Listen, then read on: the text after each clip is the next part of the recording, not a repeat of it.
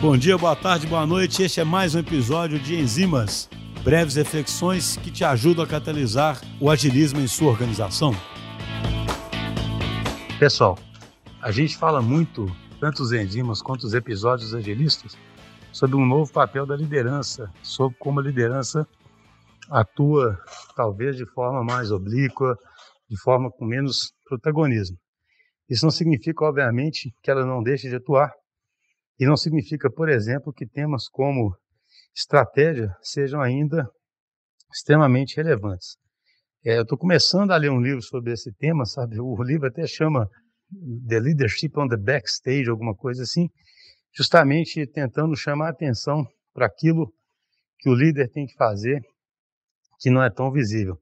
Mas apesar de o livro olhar muito para esse lado, que eu diria que tem até a ver muito com essa parte aí do jardineiro que a gente fala muito, né, do líder sendo algum designer organizacional, alguém que mantém a cultura coesa, até que cria a cultura e cria os incentivos e pensa sistemicamente. Esse livro não deixa de começar com a parte de estratégia, é, tentando mostrar, segundo esse autor, que mesmo em ambientes que sejam ricos em oportunidades, não bastará a empresa só estar imersa naquele ambiente.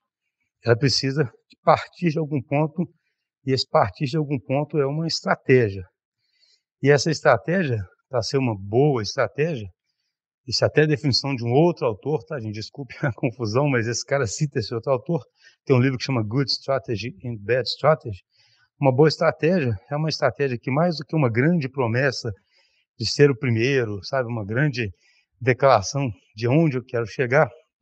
Uma boa estratégia é muito mais um kernel que representa um certo diagnóstico do ambiente e uma ação principal, um tipo de movimentação que você quer fazer naquele mundo mais dinâmico. Então, cabe a esse líder ainda, e aí não só o líder no topo da pirâmide, porque a gente sabe que as organizações vão ser tão hierárquicas, mas cabe à liderança, nos seus níveis, serem formuladores dessas estratégias, no sentido deles conseguirem entender bem o ambiente em que estão inseridos e fazerem bons diagnósticos desse ambiente, criando contexto para os demais, para que os demais possam então saber o que fazer nesse ambiente.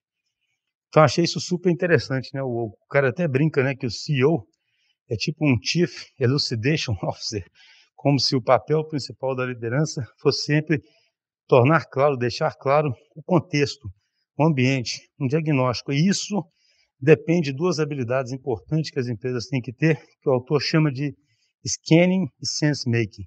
Scanning é você interagir o máximo com o seu ecossistema para pegar o máximo de informações possíveis, sejam sinais fortes ou sinais fracos, né? ou seja, sejam mudanças evidentes ou mudanças menos evidentes. E o sense making é você realmente conseguir dar um significado para aquilo, criar esse contexto, e aí é nesse contexto que as suas equipes vão operar. A gente pode dizer para quem escuta o podcast que é como se estivesse começando a criar certas restrições habilitadoras ao definir um diagnóstico aí do que você acha que deve ser feito, mas sem definir exatamente o como ou ser muito prescritivo. Ele dá muito, um exemplo muito bom de como você pode ter um bom skinning e um ruim sense making, e um ruim sense making. E eu sempre peço para tomar cuidado com esses exemplos de negócio, olhar com um pouquinho de cuidado, porque eles têm o risco sempre de ser retrospectivos. Mas ele fala da Polaroid. A Polaroid ela descobriu muito cedo que a tecnologia digital seria importante, inclusive, segundo o autor, até uns 15 anos antes do lançamento de uma máquina digital, acho que é isso, 15 anos antes, a Polaroid tinha uma tecnologia de altíssima resolução. Então ela escaneou bem o mercado. Mas o SenseMake que ela fez não foi bom, porque ela continuou ainda entendendo que essa tecnologia dela seria usada para vender papel para imprimir a foto. Então ela continuou investindo naquele modelo de negócio original. Não conseguiu perceber, por exemplo, que na medida em que todo mundo conseguisse tirar uma foto digital, haveria menos necessidade de imprimi-la.